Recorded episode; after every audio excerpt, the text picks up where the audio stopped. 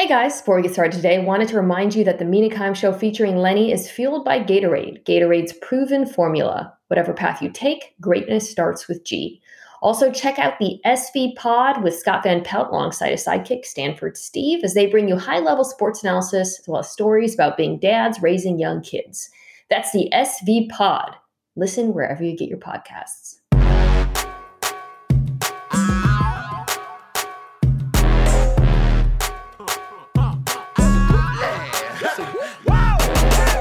Welcome back to the Mina Kimes Show featuring Lenny, the only NFL podcast where one of the hosts eats dinner in a four point stance. He's actually always in a four point stance. I don't know why I went with eat dinner. He lives in a four point stance. That's Lenny. I'm Mina Kimes.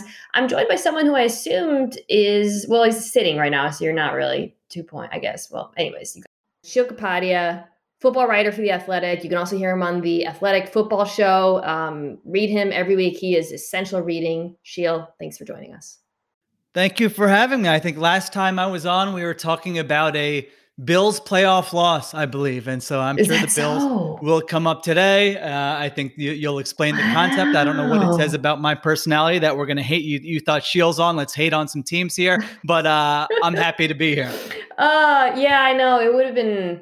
Well, okay. I'll, uh, basically, I was looking at the schedule, and outside of Patriots Colts, which is awesome, and I'm extremely excited about. Um, I just I wasn't super enthused by the games, and then we get hit with this wave of news about various teams, various stars who are being put on the COVID nineteen list, and as a result, like we don't actually, I, I feel like a lot of these games this weekend are kind of hard to talk about because we don't know who's playing in them. Um, and then you've got guys like from, I don't know, like say like the Rams who were on the list for uh, Monday night, but might be off by this weekend. It's all just a big mess. And as we discuss this, it's Wednesday at 1 4.30 Eastern.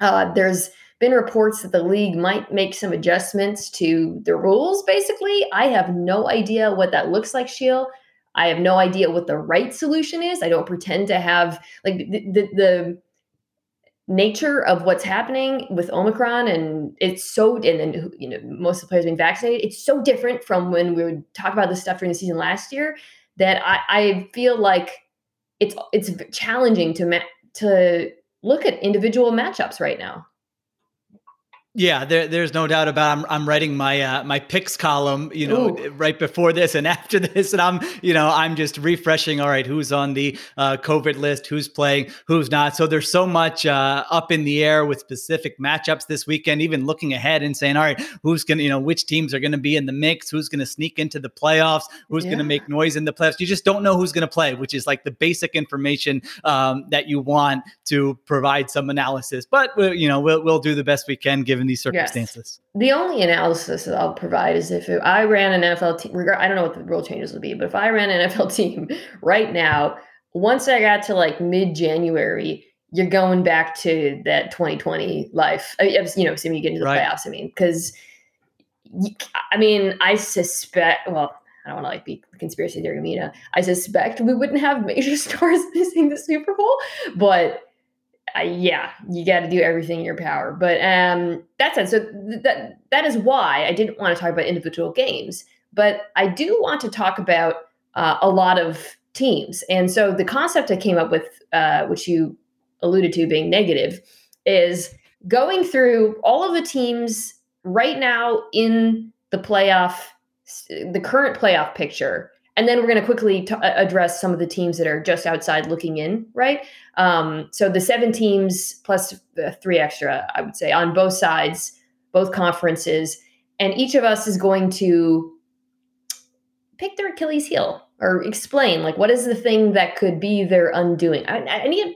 is there an, a phrase that's Achilles heel feels too fraught for football? Like what's it like? A weakness is. Um, just trying to think of a better description.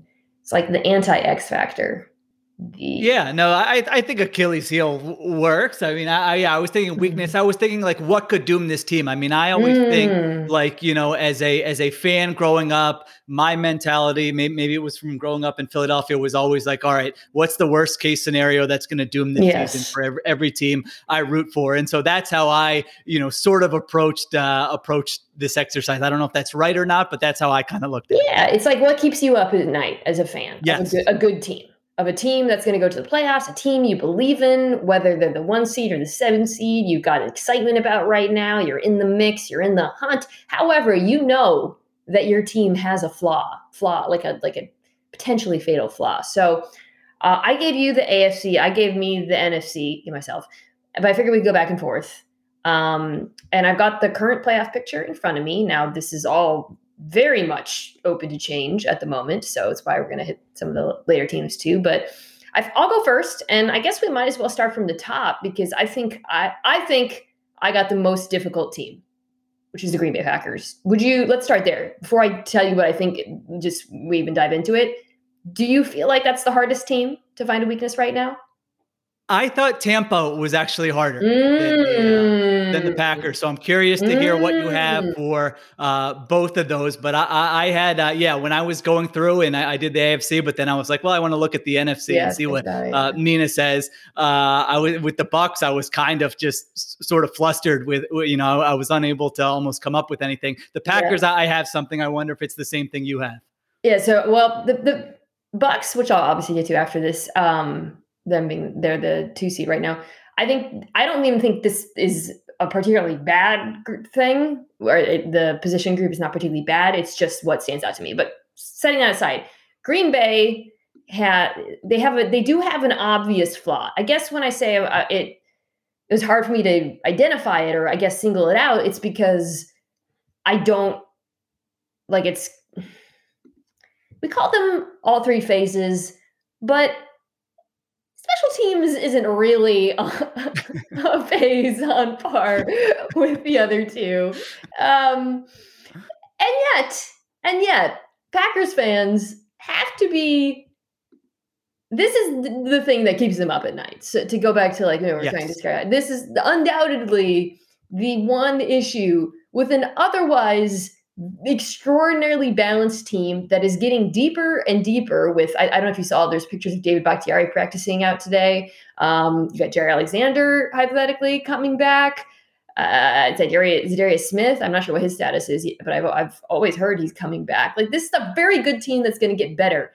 I don't know what changes they might make to their special teams, but uh, it is a unit that ranks 32nd in DVOA and is bad at everything.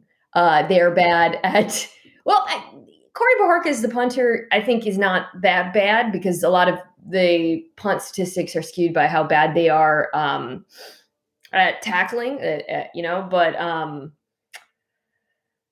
buddy. Uh, okay, so uh, Mason Crosby has made sixty-seven percent of his field goals. Not great. Like really, really bad. They rank worst in the NFL on both kickoff returns and punt returns. The field goal percentage was uh, 31st. Um, many of these f- failed returns have occurred on national television uh, with Amari Rodgers, although recently in the latest game it was Malik Taylor on the kick return right to Chicago. And then the coverage was the issue in the Chicago game. You saw how bad they are in coverage. Sheil, um, I imagine this is the one you had in mind. Do you think it's just like bad luck, or do you think it's something that could actually be a problem for them?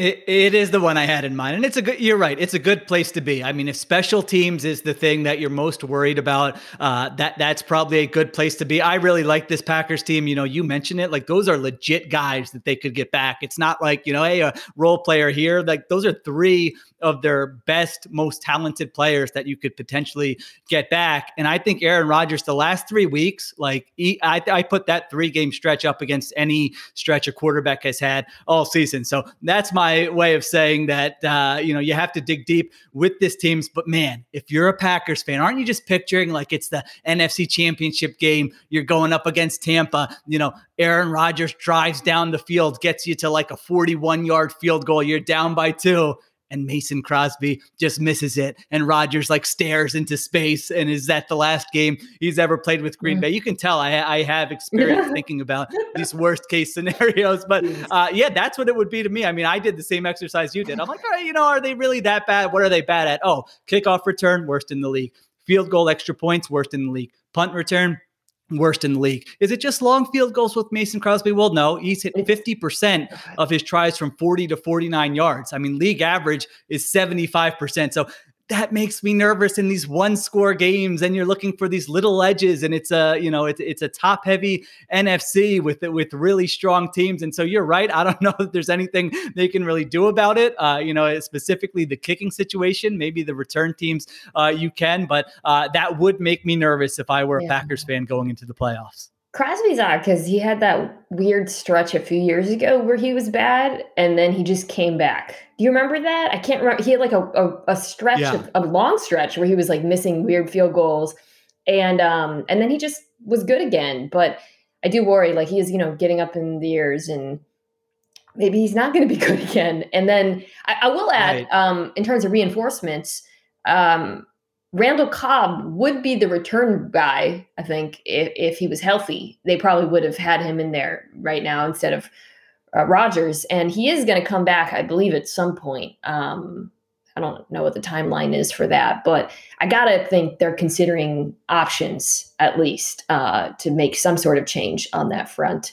Um, the only other thing, by the way, I could come with the Packers, just like setting aside special teams, was like maybe run defense, um, which – they have gotten a lot better at, but they still struggle at times in short yardage despite having Kenny Clark because I would say the other defensive linemen aren't always as reliable. In particular, like the edge rushers are super aggressive, like Rashan Gary. So if you can break contain, I think you can uh, run on them. And then, um, you know, also it is that this is a defense that goes super light a lot of the time, a lot of sub packages, or they'll do use the four linebackers with two down line defensive linemen, and um, I think it's uh, it, it is by choice. You know, like that is how they're built and how they play. But it's one area where like a certain type of team could succeed. Yeah, it's it's an improved defense. It, it's not like an, an, elite defense. I mean, if they go up against some of these great offenses in the NFC, they could have some issues. But I, I think the formula was always going to be, yeah. you know, elite offense, competent defense, and that will be enough to get us in the mix for a Super Bowl. And, you know, I, I think they've at least gotten that far. All right. You've got the AFC. The one seed right now in the AFC is New England. What do you have? Yeah, I for the Patriots, I've got their their pass catching group. Is this is this group good enough? Now, we know how they want to play.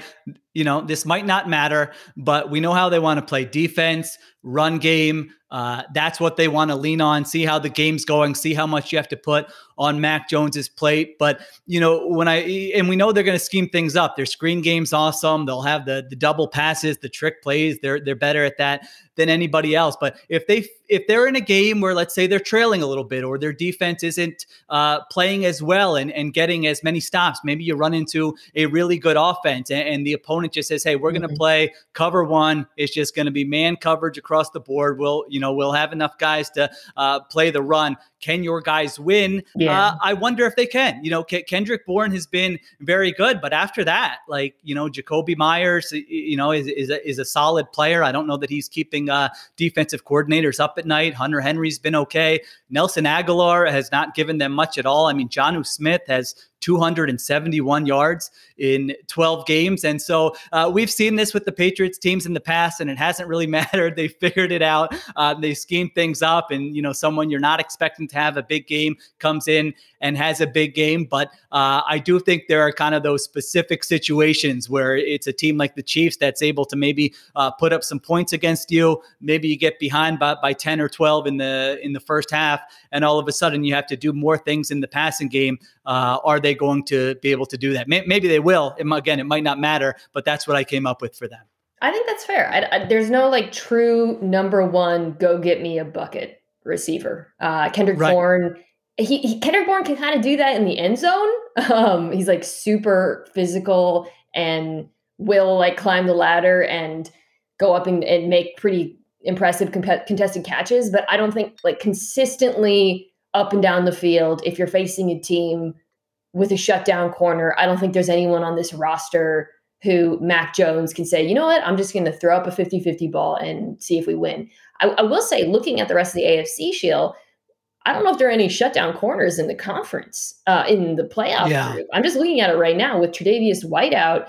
Um, you got Tennessee, Kansas City. I mean, we're, we're going to talk about these teams, obviously. Baltimore, LA, uh, Indy, Buffalo. You know, I, I, I think the board really shook out well for New England this year. It's a group of defenses where like you can it like a, a super schemed up offense can really eh, that can run the ball can really cook and I think that what I, I think you're accurate like uh, in diagnosing what could be the problem, but I'm not sure it might be an issue in the playoffs.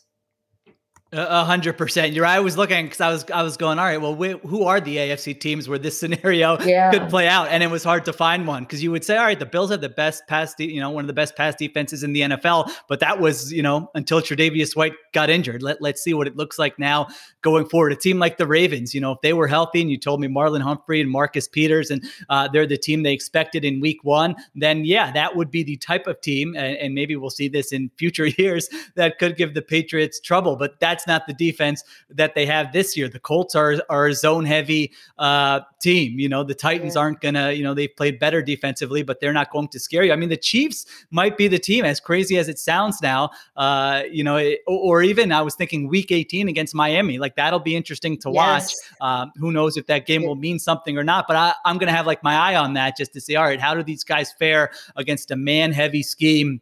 With really good cornerbacks. Maybe that'll tell us a little bit uh, about what the Patriots might look like in the playoffs. That's a great point. I think um, it where it also might end up surfacing if New England ends up playing a team like Kansas City and they fall behind. Like that's to me right the nightmare situation for New England is like okay, we're falling behind so we need our rookie quarterback to throw us out of it and we're going to need him to take risks do we have pass catchers who can you know be on the receiving end of those risks and turn them into um, successful plays? I'm not sure. And i like this group. I think they're really complementary and like they work well together. I like jakobi myers is uh, you know an excellent route runner and is very useful underneath. Uh, i talked about Bourne in the end zone. I, he's got the athleticism. I just there's no one who i think strikes fear in the heart of opposing defenses. So I think I think that was a good choice by you. Okay, so Tampa's next. Um, you said it was hard. I I guess I might be sort of taking an easy out here, but the secondary is just it feels like every week someone is still hurt. Um yeah. So this week, so you so you get Carlton Davis back but you know Jamel Dean went out early in the Bills game. I think it was like lingering. I, am not 100 percent sure. I think it was lingering effects of the concussion, which is scary, obviously.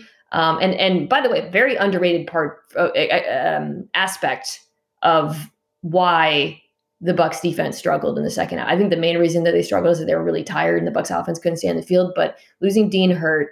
Um, Jordan Whitehead has been out with a calf injury. They've been using Andrew Adams and now Richard Sherman at safety. Mike Edwards will come back from his fake vax card um, suspension.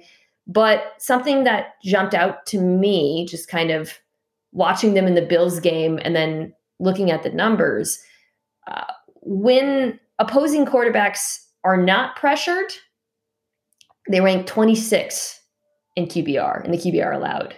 They are very hmm. reliant on their pass rush getting home, which you know is makes sense. Is not surprising, but if I'm looking for a flaw, and, and, again, a lot of that reflects guys being in and out of the lineup, but you know, th- this to me could be a potential weakness versus a team that can beat them through the air.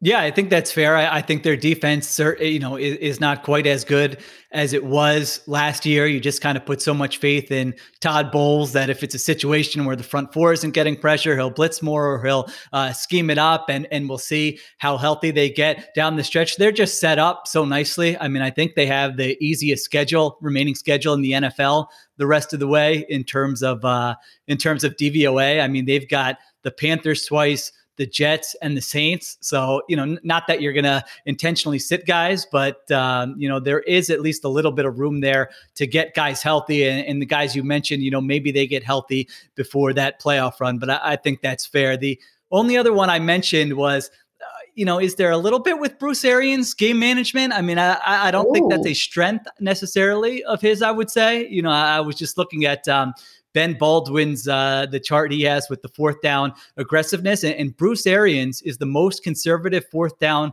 coach in the NFL this year, behind even really? uh, your friend your friend Pete Carroll. Yeah. I mean, he always gets the no oh. risk it, no biscuit thing. And because because it always drives me nuts. The announcers will talk about no risk it, no biscuit when he goes for a fourth down. And I'm like, well, that is his mentality, like with, you know, offensive scheme and play calling. But in terms of in-game decision making, that's not necessarily the case. And so uh, you know, that's something that could surface. I'm pro- you know, I'm probably like overly obsessed with, with that kind of no, thing. I- and uh pay to close attention to it, but um, that was just one other thing that stood out to me. It's so weird because thinking about Bucs games, I can't like there's just not memorable moments where I'm like, wow, I can't believe they kicked a field goal there or didn't go. You know what I mean? I, I I'm yeah. With some of the other teams, like like New England, actually, there's been points where I've been frustrated at times with the conservatism, but that's really fascinating um, and definitely something I'm going to keep an eye out for going forward with Tampa. All right, you have the very complicated. Can't believe they're the two seed, but they are the two seed. The Tennessee Titans, who may or may not be getting Derrick Henry back for the playoffs. Yeah, th- this one was impossible. It was like, well, you know, w- they're not really a very good team right now, so I could pick anything. I settled on, uh, you know, I was like, you know, is there something with Derrick Henry's foot and you know their mm. biggest Achilles heel? Is there like a joke to be made there? I didn't settle on on anything, as you can tell. So I just came up with their inability to produce explosive plays. And, and I yeah. think uh, if you look at what's changed the most, or you know what this offense has looked like without Derrick Henry, so so since Week Nine without Henry, they've had seven explosive plays in five games. That's tied for last in the NFL with the Houston Texans. And so stuff offensively is just so hard for them. And, and I know it's not just Henry. You know, AJ Brown's been out, Julio Jones has been in and out. But even in the first part of the season with Henry, actually, that they weren't producing explosive plays at the same rate they did uh, last year. And so it's probably a little bit of a reach. Uh, I'm actually not, you know, totally counting them out uh, quite yet because I think if they can, uh, you know, win some of these games down the stretch and get healthy for the playoffs, I, I, do think they're potentially a tough team to face if Derrick Henry's back, if AJ Brown's back. But we just kind of haven't seen it this year. I mean, my biggest question with them this year, uh, aside from the offensive coordinator change, was is the defense going to be improved? And the defense has been improved. And so they've got a lot of guys, I think, that are tough to play, but we just don't know what it's going to look like come playoff time. Do you think that the the defensive improvement is sustainable, I guess? Or I mean, I was really buying this the front four, you know, through the first six or seven weeks of the season. And granted, you know, there's been injuries in the, across the defense, but I, I guess I'm not sure where they stand right now. Yeah, I, I would say they're like a competent, mediocre. You know how usually it feels like every year there's a team that's like okay in the regular season, yeah. and then they string together a couple really good performances in the playoffs. Like I think they have the talent to do that. You know, where, where we're sitting down on wild card weekend, and it's like, oh my gosh, I forgot how Jeffrey Simmons could just totally uh, take over a game, and Denico Autry has uh, two sacks, and Harold Land. They're you know they've got guys who are uh, like talented and uh, and can take over sort of an individual game. So yeah, I buy that they can be uh, solid, and you know maybe maybe they might be turnover reliant. I, I would think uh, a little bit, but um, I kind of buy them as a, a solid group with a high ceiling and kind of a, a one game playoff, if that makes sense. Yeah, I, I would love to see what you described. Like I would just love, you know, Derrick Henry to come back and AJ Brown to come back because the offense was so fun to watch when they were cooking. And but I, we'll see. I, I kind of got to see it to believe it. Um, speaking of star wide receivers being missing for indeterminate amounts of time, uh, we are reporting, we being Adam Schefter, that DeAndre Hopkins might be out for the regular season, possibly back for the playoffs. Uh, and Arizona is the next team. I was not going to say wide receiver. I had some other uh, thoughts, but I gotta think. I mean, I, I don't know if that would still. I, I still am not sure. I would say that's a weakness on the team. AJ Green, Green has been so much better than I thought he would be. I do think Christian Kirk has shown some, Rondale Moore maybe a little less than I would have hoped. But, you know, losing Hopkins really does change the nature of this offense so fundamentally that I feel like you've got to start there.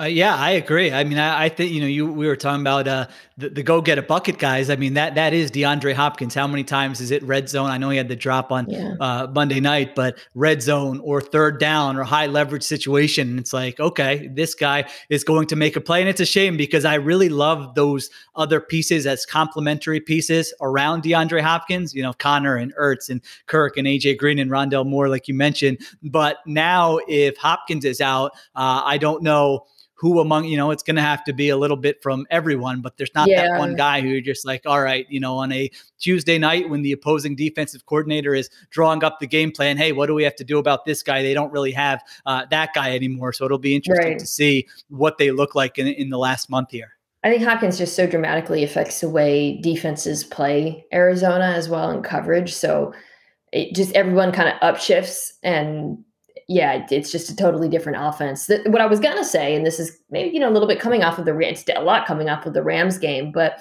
the offensive line, I think, it has been a little bit up and down over the course of the regular season, and was definitely down against Los Angeles. Now you could attribute some of that to you know Aaron Donald being Aaron Donald, destroyer of worlds, and uh, Justin Pugh being out, uh, and you know them they, they were struggling on the interior in particular. But it, we're talking about the NFC in the playoffs. You'd have to face Vita Vea, Kenny Clark. Uh, uh, the Dallas pass rush is looking absolutely terrifying. This to me, it, like outside of the Hopkins thing, if we're thinking like potentially fatal flaws for Arizona that would be it. I mean, Kyler was getting the ball out really, really quick, but they had basically no run game. They were just getting absolutely blown up at the line of scrimmage.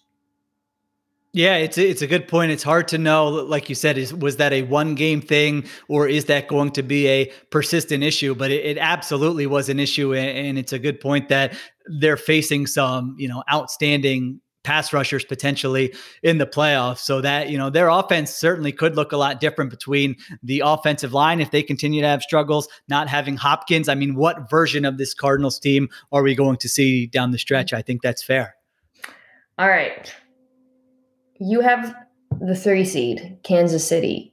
Gary, actually, very curious to hear what you've got this is like the most you know um, non-complex one, the most straight straightforward one. I just wrote drops and turnovers. It sounds so yeah. stupid. It sounds like Sheil didn't prepare for this podcast at all, and he's just like coming up with something off the top of his head. But I, I mean, I was just looking at this, and we know the discussion that's gone on all season about hey, play uh, two high safeties mm-hmm. against the Chiefs make them move the ball down the field. And so I was looking up Mahomes' numbers this year, uh, just like, uh, you know, EPA per play against one high and against two high. And his numbers are identical against wow. those two. However, However, the point of playing two high is say, hey, we're not going to give up an explosive play. We're going to make them string together long drives and maybe they'll screw up. And you know what's happened? They've screwed up over and over and over again. I mean, the numbers are crazy. They're turning it over on over 16% of their offensive possessions have resulted in a turnover. That's 30th ahead of only the Jets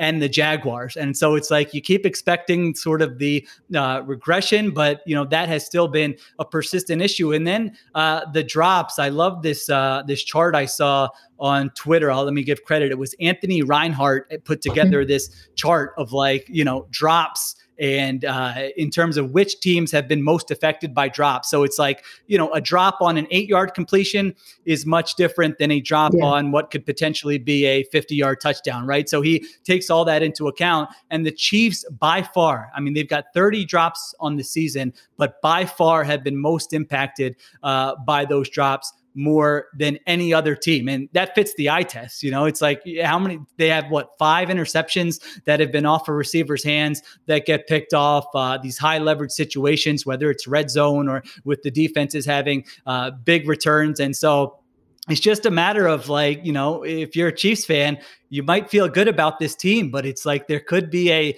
playoff game where all of a sudden you're saying, well, we played pretty well, except for uh, those three really important plays where someone on our, our, offense screwed up. Or it could just be total luck and randomness and not an issue, and they're going to the Super Bowl. But but that's, that's kind of what I came up with. The drops and the turnovers, yeah. right? Is like how much do we chart up to? I mean, some of the turnovers, I think, are driven by Mahomes' frustration playing within the constraints of what defenses are giving them, and you feel him pressing at times, um, which is probably why he doesn't didn't have any turnovers against. Actually, he probably should have against Las Vegas. So I was about to say he was probably so relieved to be free of the you know the two high shell, but he actually should have been picked at least in one of those games. So I, I don't know, but some of it is that, some of it is pressing, but like you've got receivers, it's not like they're the drops and the tip picks are all coming in like the middle of the field or in versus like, you know, man coverage or whatever. Like there's not really like a coherent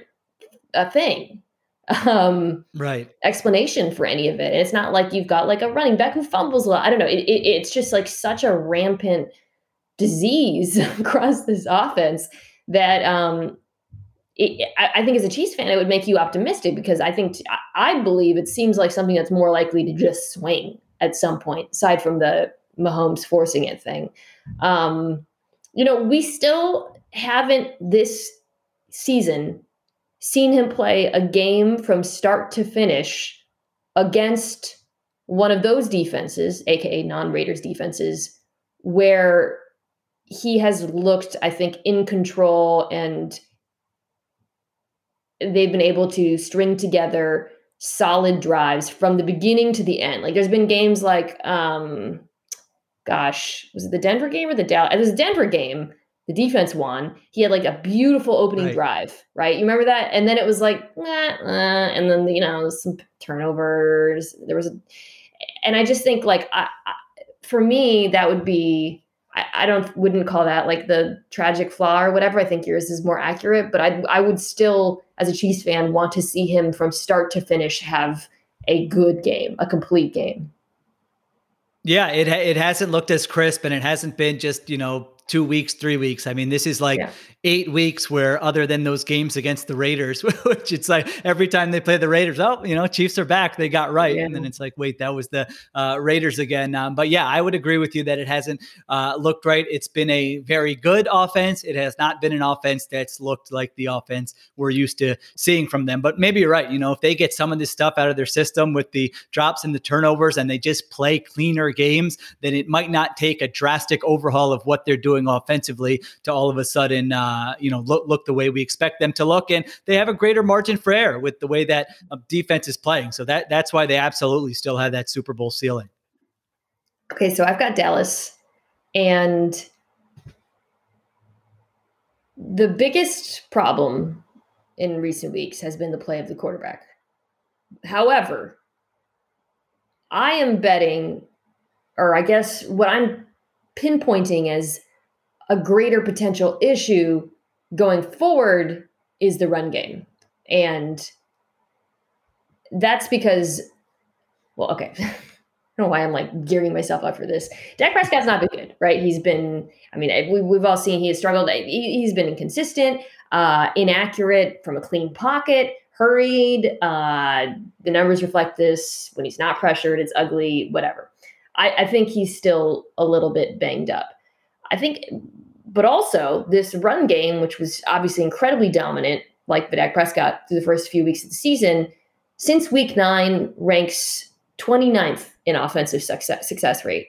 Um, Pollard had the torn plantar fascia. Fascia, am I saying that right? Anyways, so he's going to come back. Zeke's been playing through an injury, but I'm actually not. I, I, I think it's more likely that Dak Prescott reverts to the style, the play we've seen for all of his career than this run game returning to form.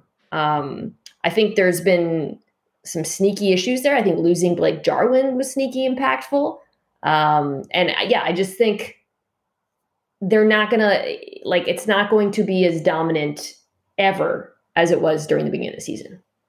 Yeah, it's similar to what we just talked about with the Chiefs. I mean, it, it just looks totally different than it did earlier in the season. I I, th- I would agree with you with with Dak as you know as long as his injuries are okay. You know, if those are things that are going to improve or he's going to get uh, some time to get healthier. Uh, so it does make me a little bit nervous because, you know, I, I, just do this exercise where I like list every game and see how many above average games every team has had and how many below average uh, games every team has had. And the, the Cowboys' first seven games of the season offensively were all above average, and just two of their six since Prescott returned from the injury, the, the Falcons game and the Raiders game have been above average. So it's not like, you know, one or two terrible games totally shifting their overall numbers and it hasn't looked right. Like you mentioned even last week against washington they let them get uh, back into it. So i think both those points are fair. Yeah I, I, don't know what the the run game is going to look like the rest of the way. It's certainly fallen back and as long as prescott's healthy i would be pretty excited if, if i were a cowboys fan because on the other side of the ball you got healthier and like demarcus lawrence and micah parsons the rest of the season i mean that's going to be just so much to handle for opposing offenses. So it's like you don't have to be perfect offensively. Like you said, you don't have to be that team you were in the first seven games. But if they're going to make like a legit run, uh, I do think they've got to be a lot better offensively than they've been the past six weeks since since he got back. Yeah, I would have done. I I would have for a while I felt like we might be overrating the play of the secondary, but I now think that the pass rush is so good it doesn't matter. I mean, it could matter, but I, I just think this Dallas pass rush, like where would you rank them right now in the NFL? I mean, I'm I'm trying to think if there's one that I mean, does anybody have a better one-two punch? I mean, Cleveland has Myles Garrett, but I don't know. I mean, De- Demarcus Lawrence is, you know, he is like both those guys can threaten for the sack lead, and then they got Neville Gallimore back, like an under, you know, an Andy Gregory, uh, probably, yeah, Gregory rotates uh, in there. So uh, I don't know. Are they first? I'm try- I'm having trouble coming up with a better one uh, off the top, especially just like, all right, who are we scared to prepare for? Like, who is the deep, who is the offensive coordinator going to shoot this this week? Yeah. It's going to be bad. We have to make specific adjustments this week to a account for both of these guys, like I, I would put them uh, number one in that category. Even like playing Aaron Donald or Myles Garrett, I feel like you can come in with a more coherent protection plan than right the combination of Parson. That was really struck me in this last game. So, anyways, yeah, I, am I'm I'm, a little, I'm concerned about the run game, and I'm concerned about whether it's going to get better, largely because of the injuries and some.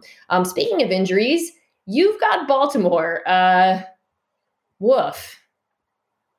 Yeah, Wolf is right. I, I, wasn't sure if there was a follow up to the no, Wolf or if, if Wolf was yes, Wolf was the setup there. Okay. Yeah. Um, well, yeah, for our purposes, I will assume that at least Lamar Jackson is going to be uh, on the field, if if not this week, uh, at some point. And so I looked at it. Uh, there, there were two that I was really debating with this, but I, put their Achilles heel as facing blitz heavy defenses uh, because this has been an issue going back to that Thursday night game against the Dolphins. I mean, the numbers bear it out that it was not a one week issue. Lamar Jackson against the Blitz, 29th in EPA per play against four or fewer, fourth in EPA per play. So there's just this huge disparity in their offensive performance. I'm not saying it's all Lamar Jackson. Their coaches need to do a better job giving him answers. They've had issues uh, at offensive tackle. Um, certainly, you know, you know, with sort of the, the route distribution, as people have have pointed out, with their wide receivers and tight ends. But it's just been an issue that they have not had an answer for. And so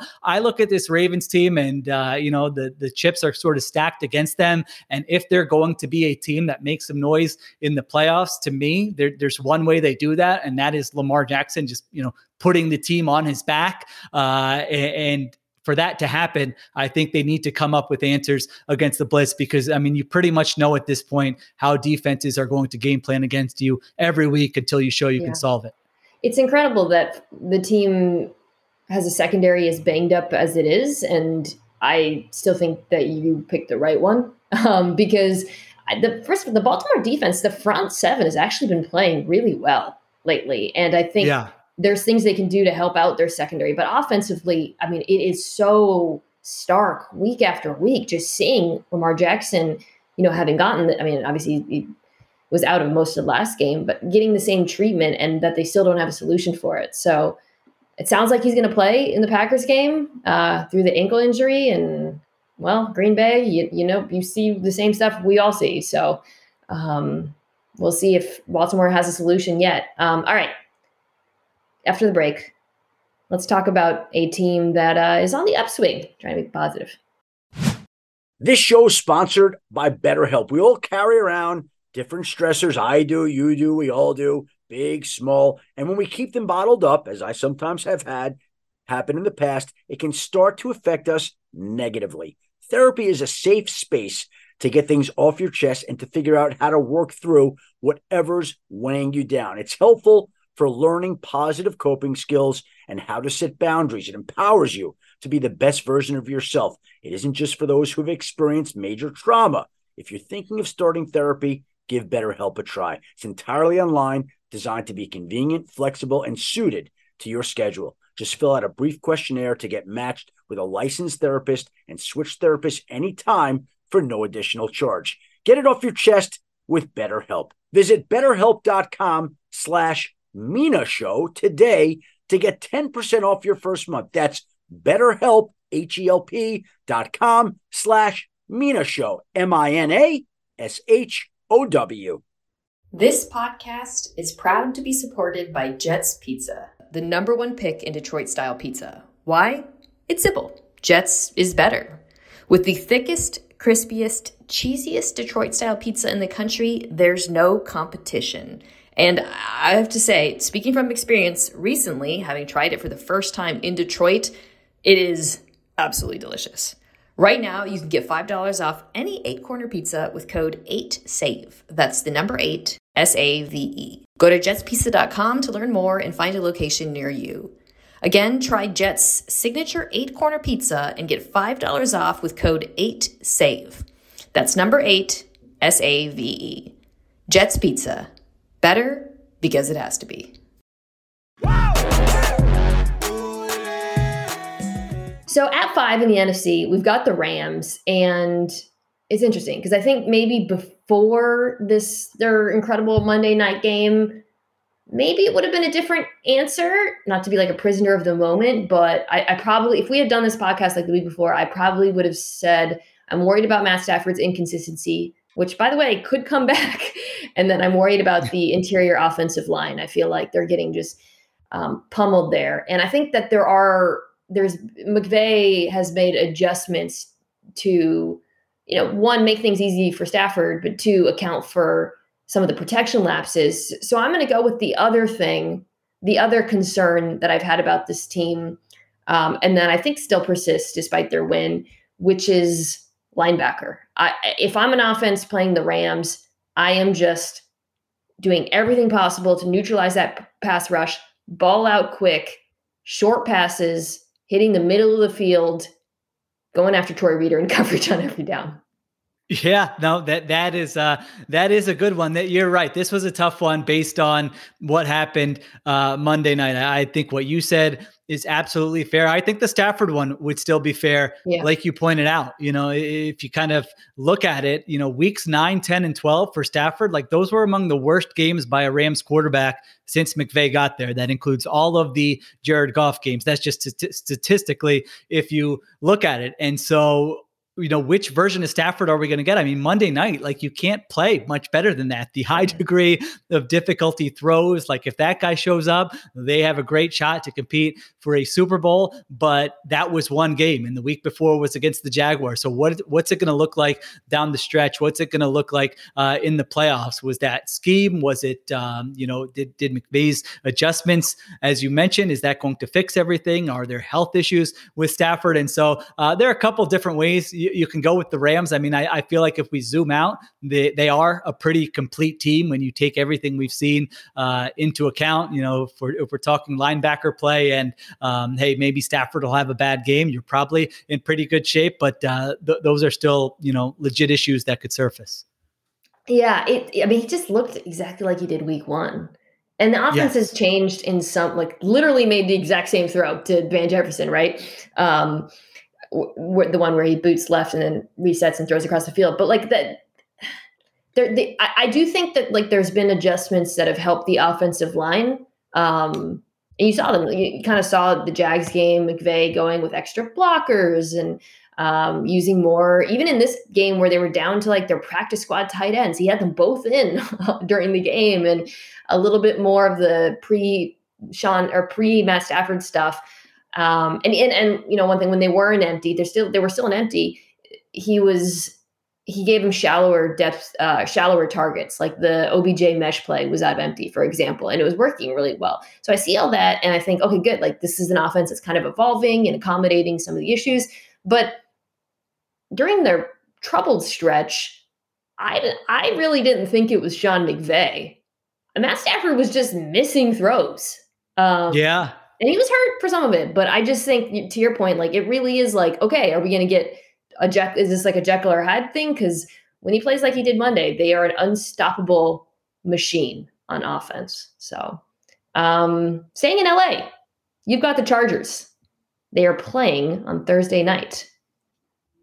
Yeah, with the Chargers, you could always go special teams. It doesn't matter the year. It doesn't matter when we do this podcast. You could always say special teams uh, is an issue. You could point to their run defense as well, although that, that's been better, even though the yeah. overall statistics don't show it. But I just feel like, you know, this team will go as far as Justin Herbert's uh, superpower allows them to go. And so I put down the right side of the offensive line. Mm. You know, if they get into a game where they can't protect and it's like, all right, we got to go quick game over and over again. And he's not pushing the ball downfield and everyone's frustrated saying, why are you wasting Justin Herbert's uh, superpower? like I mentioned, uh, that is their way to sort of destruction here um, down the stretch. You know, if that is not an issue, if they're able to hold up, then man, I really like this team. Uh, you know, I feel like they could, even regardless of what happens in the Chiefs game, because we know, you know, they, they could be without Rashawn Slater. So yeah. maybe they don't win that one. But uh, the way they kind of closed the season here at Houston, Denver, at the Raiders, I mean, you could easily close three and one, be 11 and six with one of the scariest quarterbacks in the NFL going into the playoffs. So uh, I, you know, I've been bullish on them for a long time going back into the into the preseason. There's sort of been ups and downs, but um, that that right side of the offensive line scares me a little bit. But uh, I still I feel like they're maybe not getting enough like sleeperish buzz uh, mm. at this point in the season, given how Herbert good Herbert is. The right side is bad. It's just bad the left side, I mean, the, I, this is, I think, um, you'd be hard pressed to find an offensive line where the disparity between the two sides is as dark, uh, stark. Pardon me, it is dark if you're a Chargers fan. Watching the games, though, whether they're passing or running the ball, Sheil, which is going to be a real problem without Slater in this Chiefs game if they want to run it. Um, I agree with you, and I, I, that like if we're thinking about okay, what could be the downfall of this team?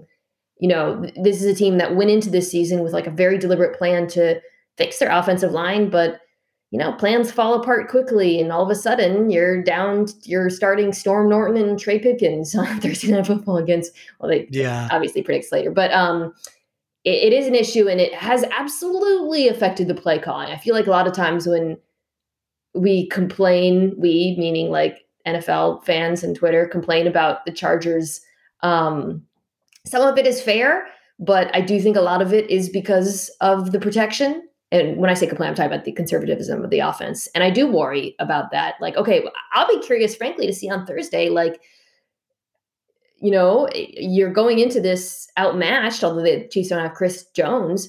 Do you just are you going to go super conservative or are you going to let Justin Herbert kind of, you know, look a little bit like 2020 Justin Herbert, frankly, and just kind of backyard it and try to figure it out and we'll see. Um, but yeah, I think that's a, that's a good one. And and your point, by the way, about the run defense getting better, I think is important because this was the worst run defense in the NFL. But they've made they've gotten guys have gotten healthy, and I think um, it's a unit that's just simply played a little bit better in recent weeks, which has to be encouraging for that team.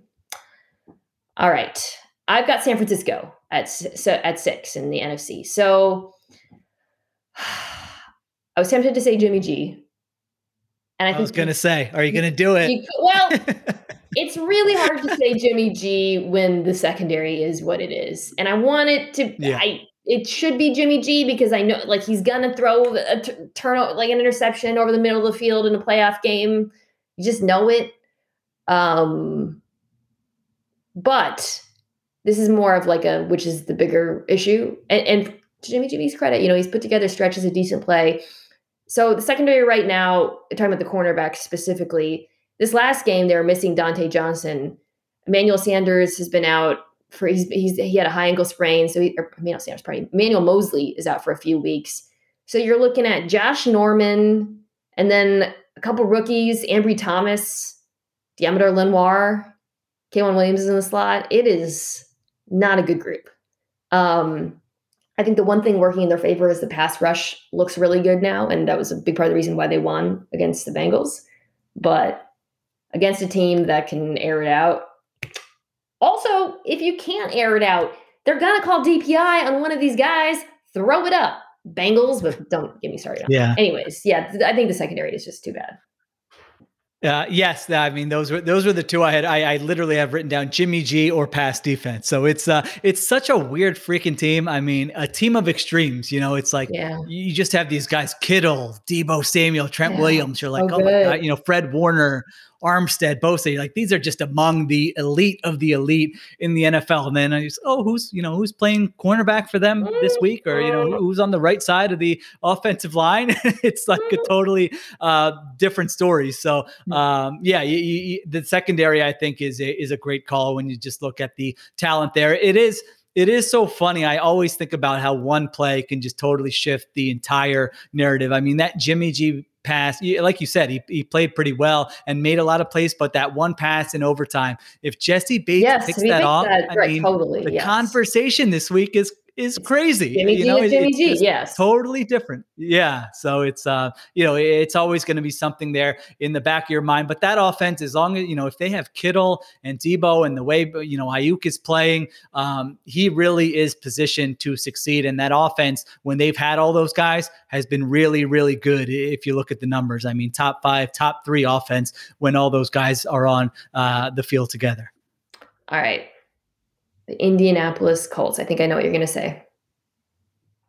Yeah, I'm going to say Car- Carson Wentz in the passing game. I mean, to me, they're a pretty it's it's a they're kind of a similar team to the Patriots, who obviously they play Saturday night in that you kind of know what the coaches want to do. They want to run the ball. They don't want to put everything on the quarterback's shoulders. They're they're going to play fundamentally sound defense, even though the Colts defense isn't as good as the Patriots. But uh, they're going to scheme stuff up. You know, they're going to have a good screen game. They're going to have some man beaters in there when they need to. But do they have enough juice in the passing game? I mean, I really, you know, Michael Pittman has had a great year. Other than that, though, I mean, who is stepping up for you if you're the Colts and you're in a game where all of a sudden your defense isn't playing as well and you need to throw the ball a little bit or you get down early? And so uh, that's something I'm really looking forward to Saturday night. You know, what does yeah. their passing game look like against that Patriots secondary? Are they going to be able to make um, enough plays? You know, I think Carson Wentz and that offense that I would say like mediocre to, to slightly above average, but you're still worried about, uh, you know, the key fumble or is he going to attempt a, a, backhanded pass with his left hand when, you know, he's in the grasp of a defender? Like those things uh, still creep up, even if they don't show up a, in the numbers on a weekly basis. So, um, you know, that, that was what I put down for Indianapolis. Do you think as a Colts fan, your nerves, obviously like Carson's been playing relatively clean football, even though, as you said, like, you know, a recovered fumble doesn't show up or whatnot. Um, do you think like you're you feel calmed by the fact that that's probably correlated with the improved play of the offensive line as the season's gone along? Like, because it's going to, uh, you know, unless there's an injury, he's going to have the same level of protection moving forward. And it seems like there's a pretty clear correlation. Uh, you you watch this guy a lot in Philadelphia between offensive line play and him doing those like him trying to do hero play hero ball, right? And having those horrible interceptions and fumbles or whatever. Do you think like the fact that like okay this is this is the situation you would hope for with Carson Wentz where he's playing behind a good line he's got who I think is a very good play caller in Frank Reich and and then of course they've got such a dominant run game to lean on that makes it less likely he's going to do any of those things. Yeah, he, he's positioned to to succeed and yeah. to not make those mistakes. You're you're absolutely right, and I think Reich and that coaching staff has done a great. I mean, I can't believe that this is like what a, a top eight offense. If you just look at it on paper, you're going, all right, are, are they? You know, they're definitely yeah. maximizing the talent that they have at their disposal. So that's right. They're not you know asking him to drop back a bunch of times a game. I think they mix in some good early down passes. I think they run effective screens to slow down the pass rush. I think they move the pocket pocket effectively and max protect when they need to, when they want to take shots uh, downfield. And so I think they will continue to do those things and put him in position to succeed. Same thing we said with the Patriots. At some point, though, is there going to be like a, you know, a 28 right. 27 game and it's the fourth quarter and there's only so much you can do. And all of a sudden, it's a matter of is the quarterback going to make a mistake or is the quarterback going to make a play with, with the weapons he has? I think if you're a Colts fan, that, that's probably what you're wondering. Yeah, it's the, again, to go back to the premise it's the fear that's lingering in your mind. I don't think like there's anything defensively um you know this is i feel like we, you could give the same summary of the colts that you kind of given them for a couple years now which is like a super solid defense that um is good against the run. Um, they're going to do their thing. They're going to play cover two. They're going to keep things in front of them. I will say something I think that makes them threatening is the pass rush has improved as the season has gone along. You know, the rookie Kwity Paye coming on. Um, Buckner's been really dominant too. So I, I, think that makes them more dangerous, especially in this New England game against a very good offensive line. All right, seven seed. I've got Washington. It's funny. This is another one where, like a few weeks ago, it probably would have been the defense, but defense looks totally fixed. I don't know about totally fixed, but certainly at least above average. Um, Taylor Heinicke, not really an explosive passing game, careless with the football. Another quarterback who the box score does not reflect the number of turnover turnover worthy plays that I see him making. By the way, neither do does PFF. I looked at their like turnover worthy play numbers for Heinicke and it was like low, and I and I huh. dispute that based on I yeah, I, mean, I thought they could have had like no. seven turnovers last week. Yeah, or mean, maybe really. maybe it was before. I, I don't know. Anyways, Mina Gen Stats says that Taylor Heinicke, it, it, he should be picked a lot more than he is, and I think it's a problem. I'll, you know, another thing though is that the the running game has been kind of. I mean, they, they, they run the ball a lot, and I think they have to. Um, but I, Antonio Gibson has been a little bit underwhelming to me um, this season, just watching him a fair amount. But I'll go with Heinicke being careless with the football and then not really having an explosive passing game. Yeah, it's the state of the NFC, and I guess getting down to the seventh seed that you could name a, a bunch of things about yeah. it. You know, they're, they're not really that good at anything once you get down to uh, the seventh seed. So yes, you could say the the passing game. I mean, the offensive line certainly had issues last week, although I don't think it's been terrible for most of the season. The run game has not been that great, aside from Terry McLaurin. Do they have a lot of uh, great weapons? Although that that Cam Sims Dude, catch last, last week was uh, Unbelievable. Yeah. Uh, uh, one of the catches of the year. That was fantastic. Um, you know, the defense is better than it was early in the season, but do you really trust them against a really good offense? So uh, I think there are a number of things you could probably point to with Washington. All right. The final team right now is the Buffalo Bills with the seven seed. Uh, this I'm very curious to hear what you say because I feel like you go in, you could go in a few directions.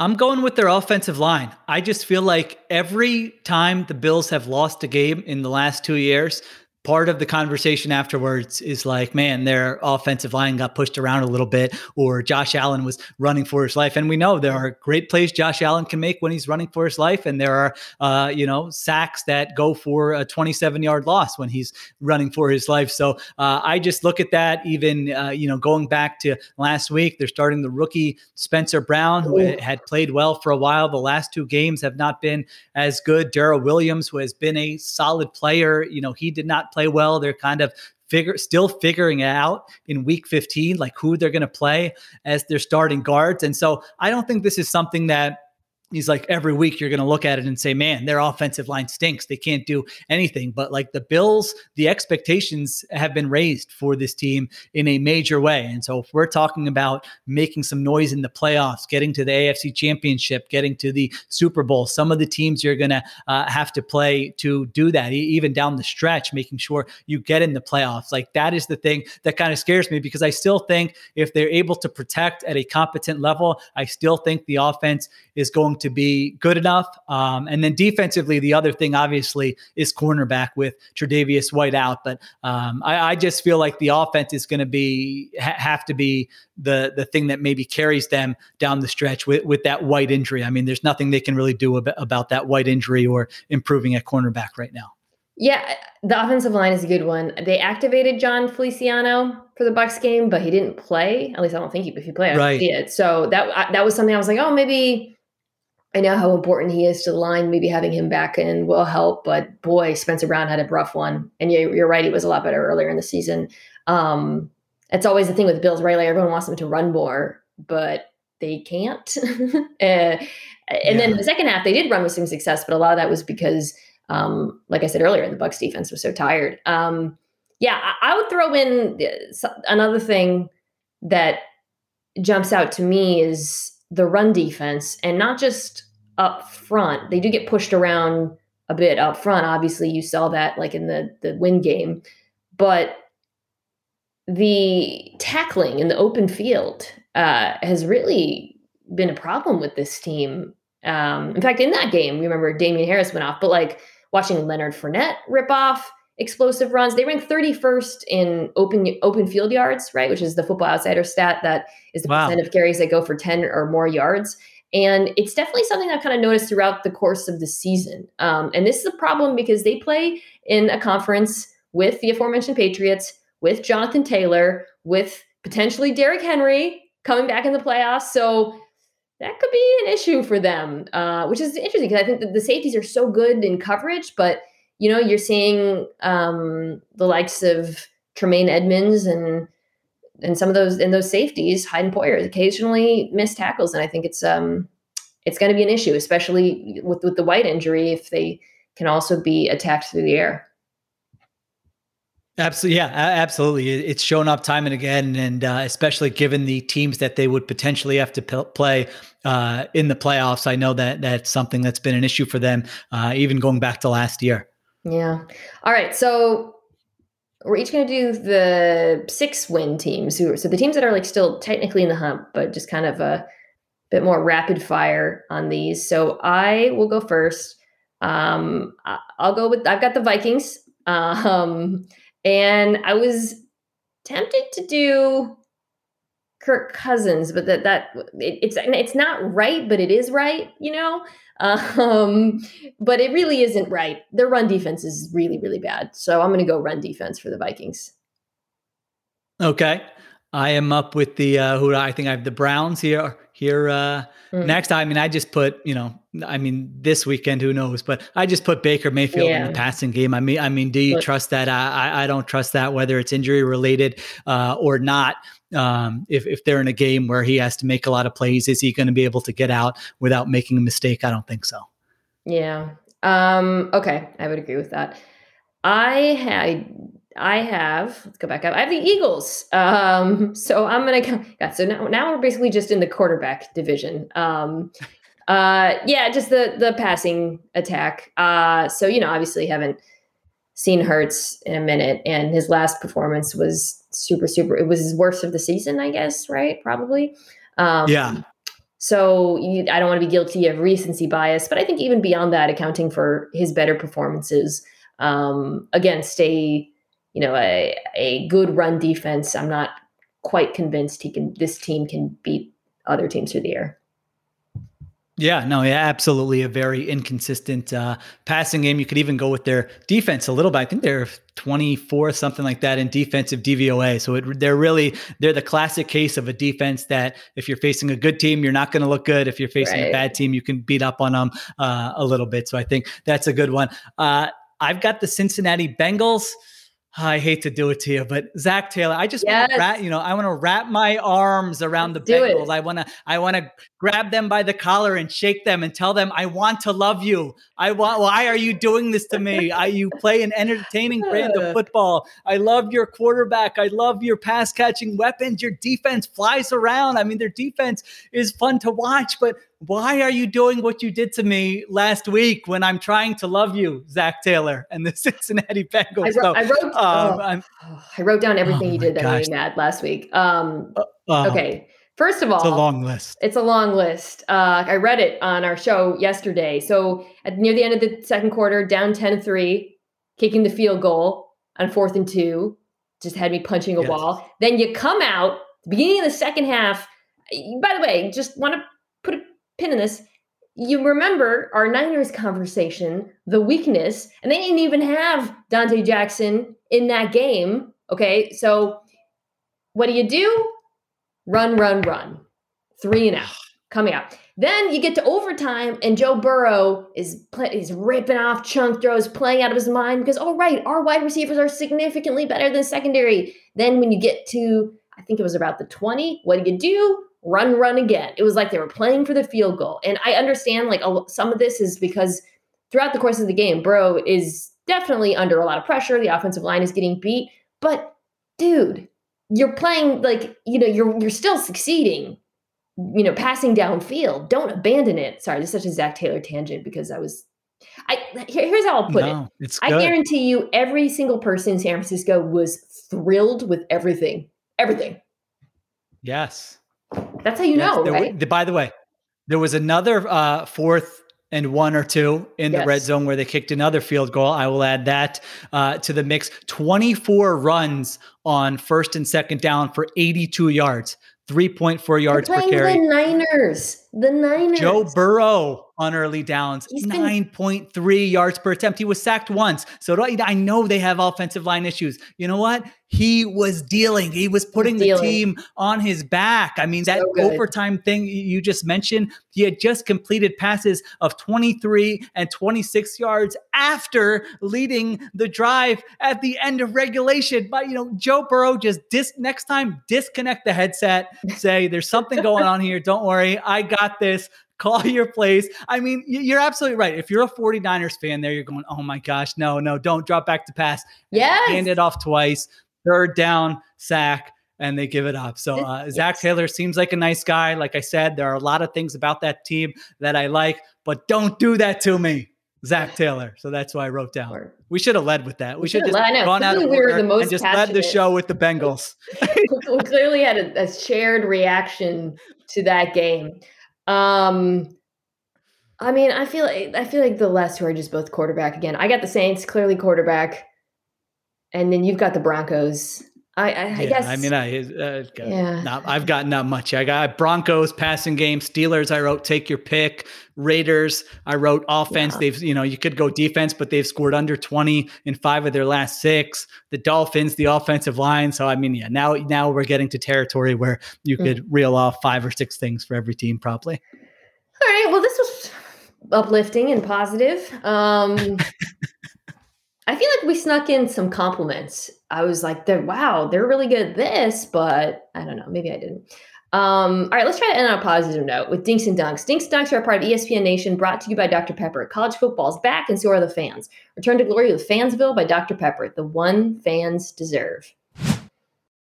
And now it's time for Dinks and Dunks. I'm getting paid for this, right? Okay, I lied. This is actually kind of a negative question, but not really, not in the same way. So the Chiefs and the Chargers, we you, you and I discussed Chris Jones and Rashawn Slater are both out in this game. Here's my question for you. By the way, four questions from me, one from Lenny. You remember the drill. Which of those injuries do you think is more impactful? Or injuries? Ugh, they're not injuries, absences because of the COVID. Uh, I would say Rashawn Slater only because it's accumulating now. We talked about the right side of the Chargers offensive yeah. line, and now all of a sudden your left tackle is not going to be good. And what that does to the thing that they do the best, which is push the ball downfield, and you're not going to be able to do that. So uh, I was actually thinking about this uh, earlier today when I was writing my picks, and I, and I, I would go with Slater. Yeah, I, I think right. I think just because offensive tackle is such a problem for them, and boy, you watch Pipkins, who's I assume getting the start last year? Who, buddy? Right. Um, and Frank Clark's been playing a lot better as of late, and of course Ingram's been good too. So suddenly an area of strength for the Chiefs, um, even without Chris Jones. All right, the Sunday night game. Question two is Saints Bucs. Brady seems to have real problems with this Saints defense. Um, do you think that continues?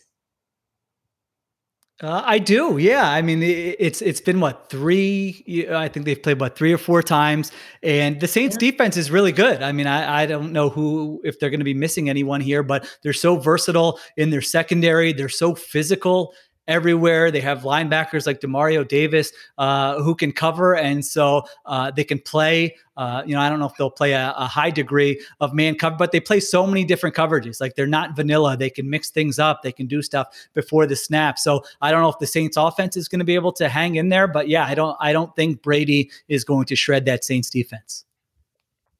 Question three. So Pat's Colts is truly the game of the weekend on Saturday night. Um, I feel like I'm asking you to predict stuff, and I'm sorry, but but um, I am having a really hard time picking this game. So I'm just going to ask you to pick it for me straight up. I wonder what the line is. I don't even know. It's uh, it's surprising. The Colts are two and a half point favorites. That's in in, in Indy. In Indy, I'm just not, you know, I, I got burned by the Patriots for a while there. And so now I'm in the stretch of I'm mm. not, you know, you can't hurt me anymore. I'm going to pick you. Uh, if I get it wrong, that's fine. But I'm not going to be in the situation where I'm getting like the double whammy of picking against them and then having to hear about it. Uh, so I am going to go with the Patriots. I, I am very much looking forward to this game. But I mean, you know, they've won seven in a row. They have a plus 150 point differential. Like if I'm getting two and a half with a team like that, I'm not going to overthink it. And I'm just going to pick New England. The one concern I have about New England, who I'm also leaning towards picking, and, you know, I've been super high in the Patriots, uh, is teams have been running on them a little bit. You, the Titans game was a little weird uh, with the backup running backs kind of going right. off for like 270 yards.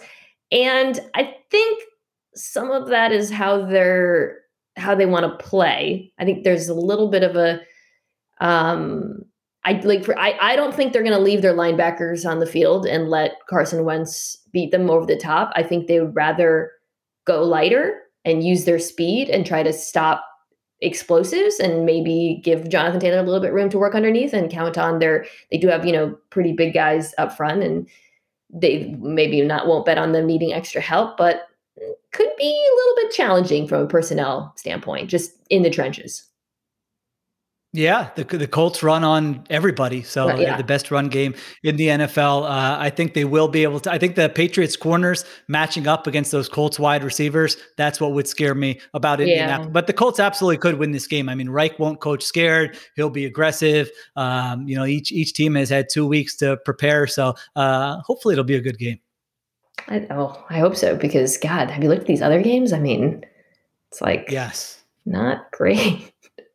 um, yeah, and and so, like okay, well, you know what? So while we're here, let's just get right into the slop. Texans Jags. Um,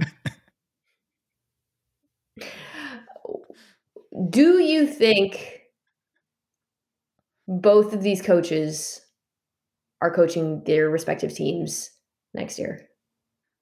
Uh, I think I think neither uh, will be co- coaching their teams next year. I mean, you know, David Culley, we all know kind of the weird situation under which Yeah. uh, he was hired. So, you know, not that he's done like an amazing job, but I don't know that that one's necessarily performance based. I mean, I'm not believing any report that the Jaguars are bringing Urban Meyer back. I don't know how you bring him back.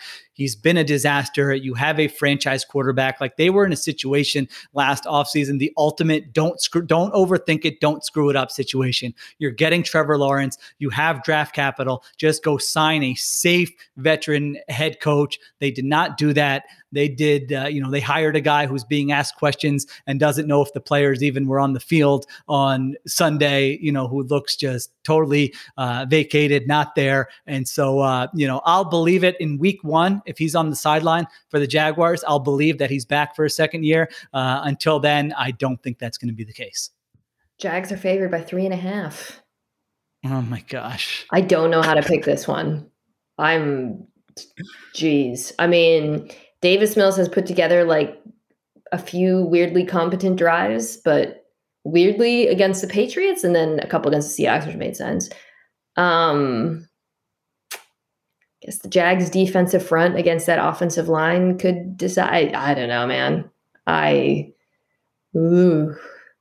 I, I go by the feeling you want on Sunday when you're watching games. And in my opinion, this year, I have never felt good when I was on the side of that Jaguars team. And so I look at it like, what can I live with Sunday night when I'm looking back and regret at what I said was going to happen today? And if I say, if I take the, the points or, or pick the, even pick the Texans to win and it doesn't happen, I can say, all right, I can live with that. If I take the, the Jags and Urban Meyer and I lose, I'm going, you are so, you are an idiot. How does anyone even pay you to do this for a living? So that just gets you into my sort of thought process. Uh, I don't know if that helps you or not. Well, speaking of that process, Lenny is an avid reader of your picks column. In fact, he Oh gosh. attempts to monetize your advice.